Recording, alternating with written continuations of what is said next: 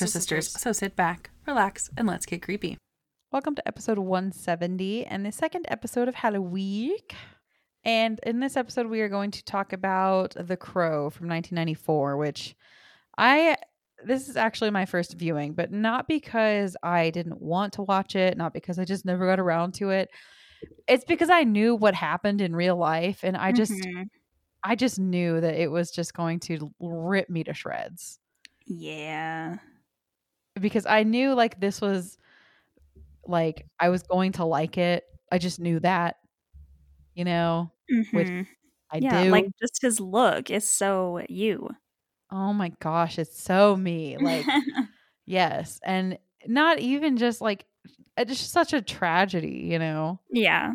Like, you know, so I'm going to start with, I'm sure most people know this, but I'm just going to start with a trigger warning. We're going to talk about real death, like Mhm. actual real life, really happened death surrounding this film.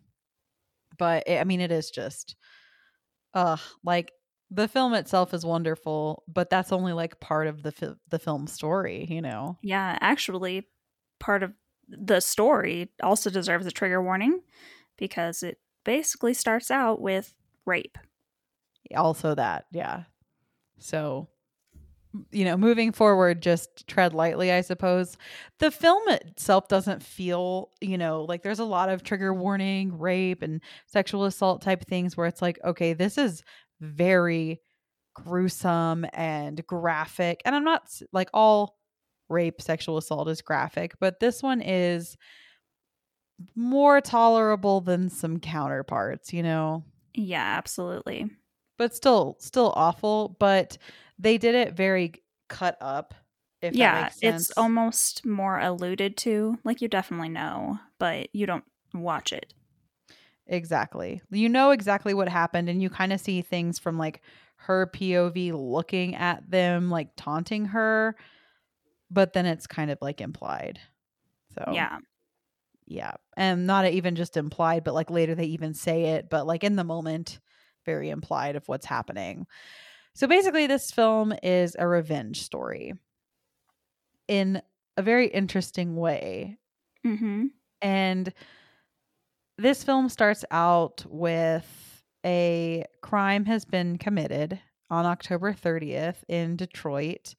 There's a crime scene where this woman has been beaten and raped, and her fiance has died after being basically thrown out of a window, as well as like stabbed, shot. Like he he just got the works, right? Right.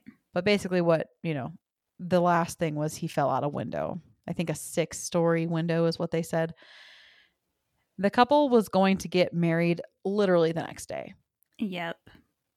This was on the October 30th. They were going to get married on Halloween, which is awesome. Yes. And there is a police officer in the center of this, as well as a young girl. And the young girl, she's probably like 11 or so, maybe 12 ish. Mm, Old 12, enough 13, to be, yeah. old enough to be self sufficient, but still too young to go through what she's going through in her life, you know? Mm-hmm. And she is central to this because her mother is a drug addict and involved in these crime rings that are in this movie. And she was really close to the couple because she pretty much stayed with them more than she stayed with her own mom. So she this woman unfortunately dies in the hospital and we already knew that her fiance, his name is Eric, died. And basically Eric a year later gets brought back from the dead to have his revenge story. Yeah, which is fucking awesome. Yep. And his little the crow, the I mean, there's a crow that actually gives him this power. Like it taps on his gravestone, he wakes up and this crow is with him the whole time. It's almost like the crow is his sidekick, but the crow is actually like without the crow he's nothing. Yeah, like he even sees through the crow sometimes. Exactly. So the crow is supernatural. Mm-hmm. Like it's almost like this life balance force, you know what I mean? Mm-hmm. Like this was wrong and fucked up, and so I'm gonna bring you back to make this right. Right.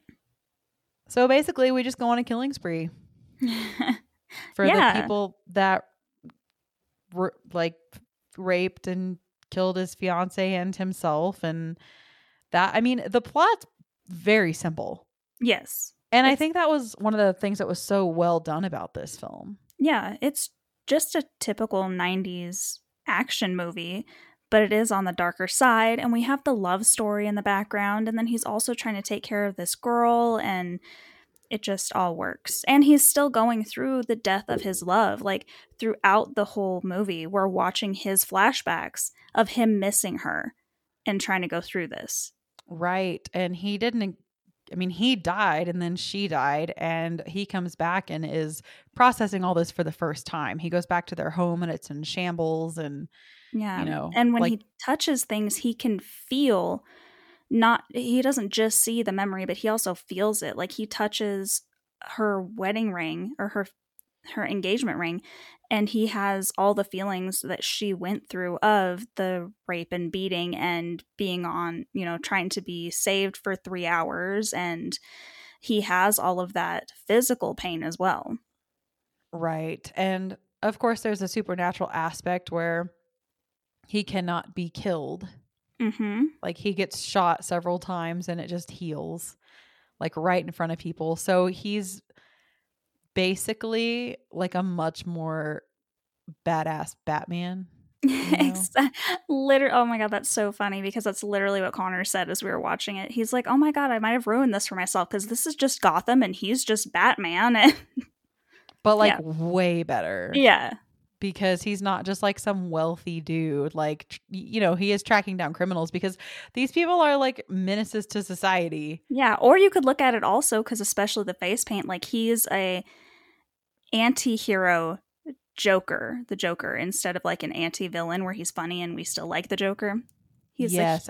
Yeah, absolutely. Like i the he first of all i don't like if anybody had died in this film regardless of like you know how they looked but man he's so nice to look at oh yeah, boy let me tell you especially when he's all painted up like that you know i just have a thing like Tell me about it. Okay, so here's like one of my pieces of trivia.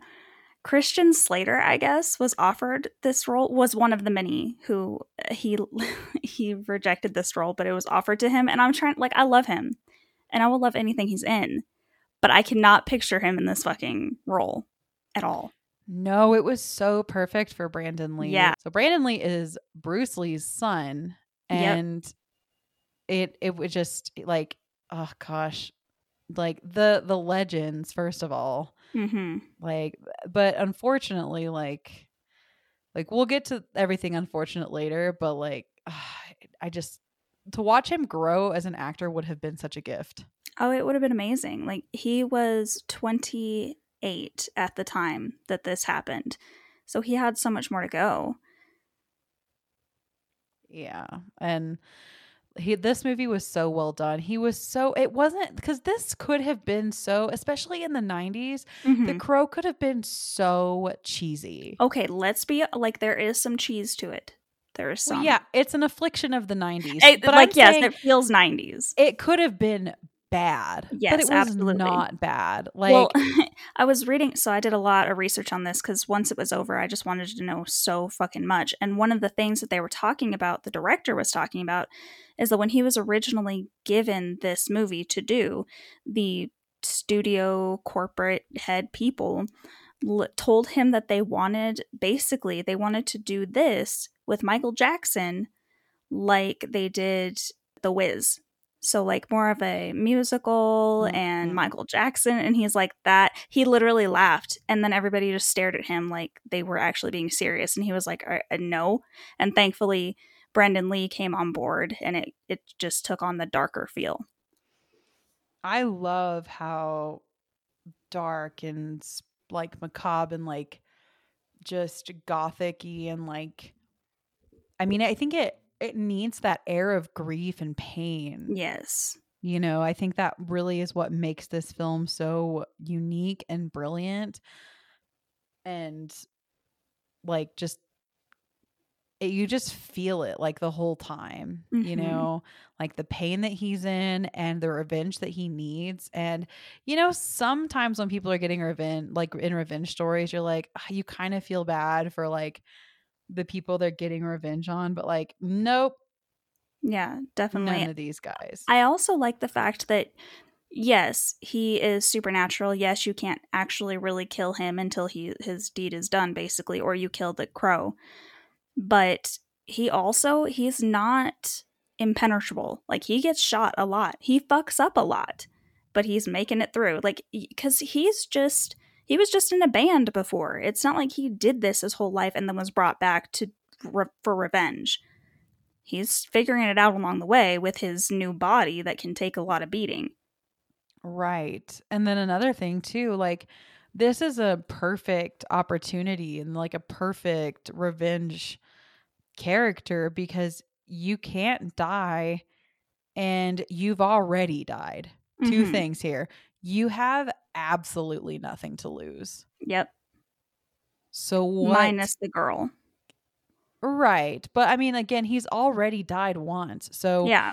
he's already lost her once and i it doesn't really get into it but like how long does he have you know Right, exactly. like until his deed is done does he just have until halloween is up is it like a cinderella type of thing you Mm, know Right.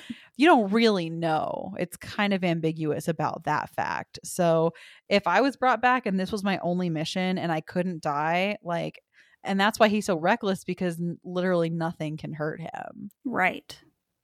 and even if they killed him like they eventually do the only reason that becomes an issue is because they're threatening to hurt the little girl that he cares about. Otherwise it's like fuck it i don't give a fuck. Exactly. like i have nothing you've already taken it from me. You've taken my life and hers once already. So i'm going to mm-hmm. take as many of you down as i can.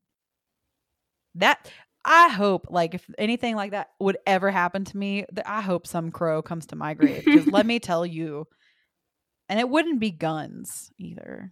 Yeah. that is not what I would do. Yeah. Y'all know how I feel about guns and horror movies. I feel like it takes the horror out of it. And it does. This is definitely more of a superhero movie, but it does have that dark torturedness to it. And they bring out freaking swords and stuff at, at points. So that helps. Well, and two, there's this other character, there's this crime boss, and he has Mhm. this girlfriend who is very witchy, Yeah. who plucks out people's eyeballs too. Yeah. So that almost felt a little out of place to me Mhm. if I had to say something. But they also needed someone to figure out how to kill the crow. And these crime bosses and crime people ring is not are they're not smart enough to figure that out. Right. Exactly. You know, so that's why she was placed there. Which that was kind of like a horror element too. They Mhm. basically tortured this poor girl and used her for enjoyment to the point where she died and they she's like wow she has such beautiful eyes and they just plucked them right out Yeah.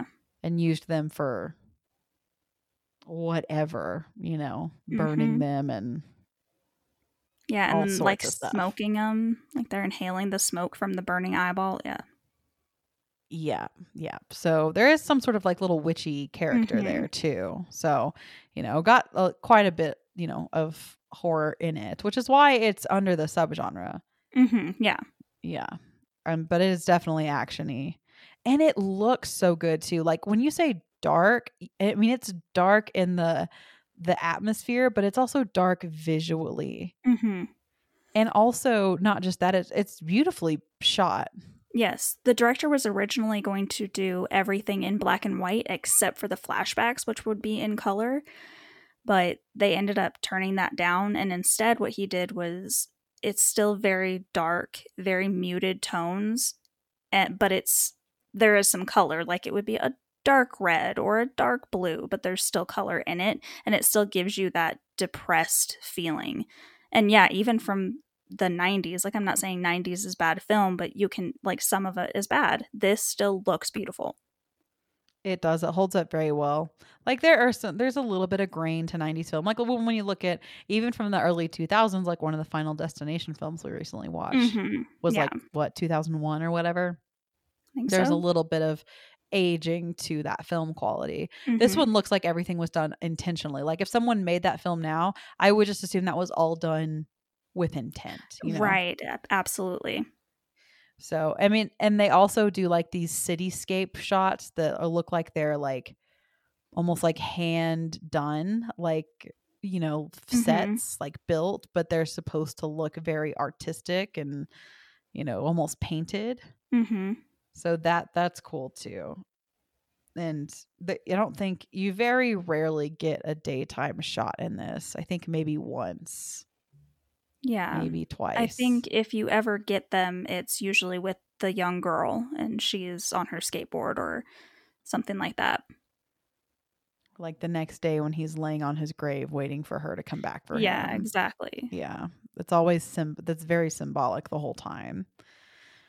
And then you're also like fuck yeah every time he's killing somebody too. So there's also that. It's not just like death and depression the whole time. I mean it is death, but like when he's killing people and getting revenge, you're like stoked and excited. Mhm, Exactly. Because Like you're this- with him. And it's not like he's quiet about it. He's not super funny like a Freddy, but he also makes his, you know, dark ass gallows humor quips as he's killing these people. Right. Yeah. It, I mean, it, it's not, I wouldn't say a fun film, but Yeah. I told Brad, I was like, you have got to watch that with me again because that is a film that I'm going to watch many times over. I'm surprised he hasn't seen it. Me too. And he even said he wanted to watch it, but he got caught up in something he was doing. And I was like, no, you, you do need to watch hmm it.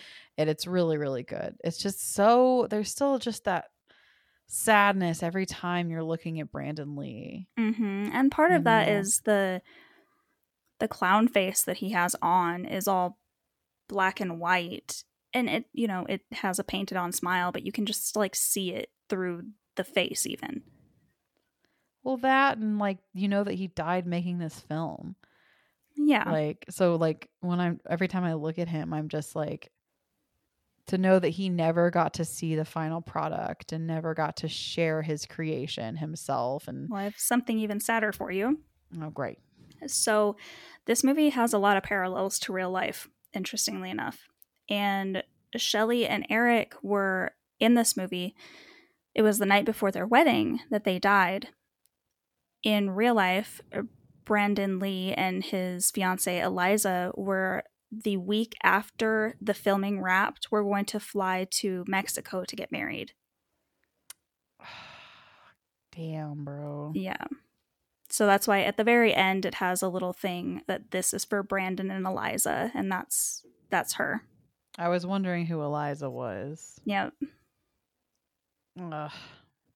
I'm glad she one part of me is like I'm glad she has that last little thing, but if it wasn't for that last little thing, she wouldn't have lost him in the first place. Right. And then that brings in a whole other thing. So a lot of what we're dealing with actually literally nowadays in the public eye, we're seeing it a lot where unions are becoming a problem again. They're not big corporations are not allowing unions to form and they really need to be around to protect people. And that is literally why Brandon Lee lost his life because they didn't have the union guys there.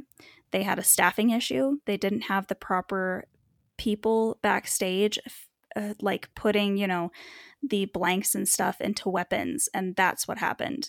They had, they fucked up. They chose the, you know, lowest paying, the lowest cost. And this poor man lost his life for it.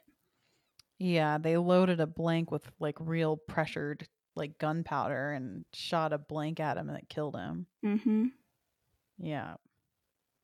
Like it shot him in the abdomen so hard that he Yeah, they had fired it earlier, and a piece of it got lodged in the gun. And the Union people would normally go through and clear all that stuff. They didn't. They missed it. They put more powder in there so that it would look smoky, so that it wouldn't look fake on film. And it actually shot him. Mm. Yeah.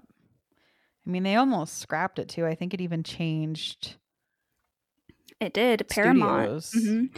Paramount had it, and as soon as this happened, they didn't want to do it anymore, and they actually created a studio purely for this movie. They got the rights, they got everything together, they got a stunt guy to do any parts that they could. They had actually created a mask of Brandon Lee's face before he died so that they could use it for stunt things. Cool. They had the mask, so they figured, you know, we could put that on the stunt guy to finish some of these scenes. They didn't. They actually ended up burning the mask because it creeped everybody out so much after he died. Fair. But they Mhm. did use a stunt guy to finish what scenes they could. And they decided to finish the movie for Brandon, basically, because he put so much love and effort into this movie. Yeah, and he was almost done. Yeah, exactly. And this, once again, I talk about it a lot. There's some great series on Shutter, and this is one of them. It's called Cursed Films, and it talks about the deaths that happen on films. It talks about Poltergeist, and we talked about Twilight Zone the movie, and it talks about this one as well. And this one was really sweet in the fact that you could tell that everyone really loved Brandon so much, and they did not want this to happen, and they it took a lot of thought and love and care to even bring this movie about still like everyone wanted to scrap it but they were like we've got to do this for him Yeah, and not only that, like obviously that's a tragedy, but there were so many other people that worked so hard on this film. Yeah. You know, and yeah, it's just what a horrible accident. And I'm sure that that set such a precedent for film in general at that Mhm. point. it did actually they were saying that that changed basically how you do any shootings in film basically what they do now is they'll do camera angle tricks to make it look like you're pointing the gun at somebody but they are always pointing the gun away from somebody Instead, you just used to actually shoot them but right God, that's like, uh, like it's just so hard to wrap my head around. You're just standing there doing a scene, and then all of a sudden you've actually been shot. You know? Yeah, I I am not saying at all that this is not a tragedy because it absolutely is, but he did actually pass very quickly. He they got him and he fell back and they went to check on him because he was supposed to fall forward instead of backwards. And literally at that point they couldn't wake him up and within minutes his pulse was gone. So Mm, they did work on him for six hours at the hospital. they did, yes. Yeah. Yeah, they tried to do Mhm. surgery and stuff, but he was he was gone at that point. So Yeah. yeah. I mean, ugh, I can't imagine being on crew at that point, being the one that fired the gun. that uh, that man actually took a long time off of filming at all. He didn't do any roles and he still kind of blames himself a little bit.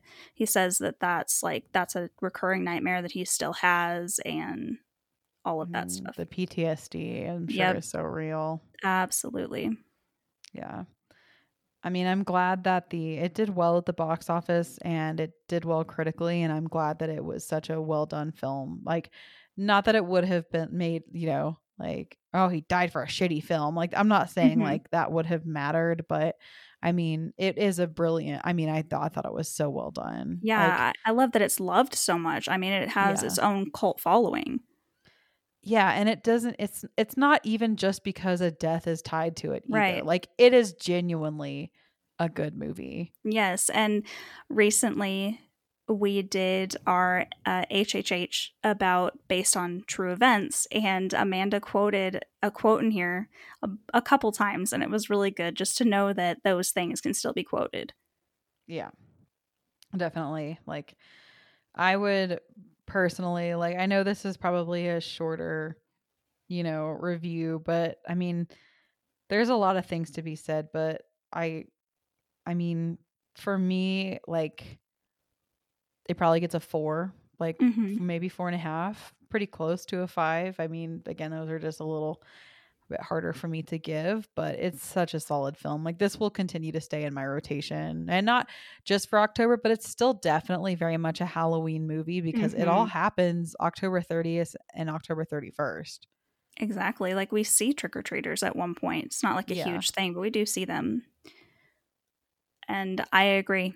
Four out of five for me. This is a great film. I always forget that I like it. I've seen it a couple times because it's one of Connor's favorite movies.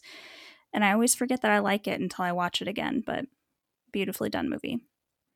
And as far as Rotten Tomatoes go, I mean, people tend to agree. It's got an 83% from the critics with crit- 60 critic reviews and a 90% from the audience with over 250,000 audience ratings. That so, I mean, with that many ratings and reviews and the consensus being that high, people loved it. And, you know, the the 90s plague does not un you know it's not free from that but it's so minute compared to other films they the one liners are pretty rare they do happen but you know we are watching it it doesn't take you out of it mm-hmm. at least there right. are some films where i'm like good god like where the 80s were forgivable because it was the 80s and it was endearing and then the 90s we were over it but it doesn't do that to you which i really enjoyed mm-hmm.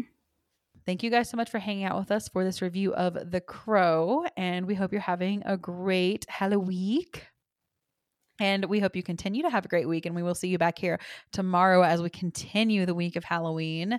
And as always, you can find us on all of our social medias to continue our poll and our contest so we can tell you who the winner is. Yeah. Uh, at the end of the month here, we'll see who won all those. Everything is the Extra Sisters podcast, except for Twitter, which is at the Extra Sisters. And if you would like to join our Patreon, it's patreon.com slash the Extra Sisters podcast. And tomorrow, it'll take what you love most Till then, stay creepy.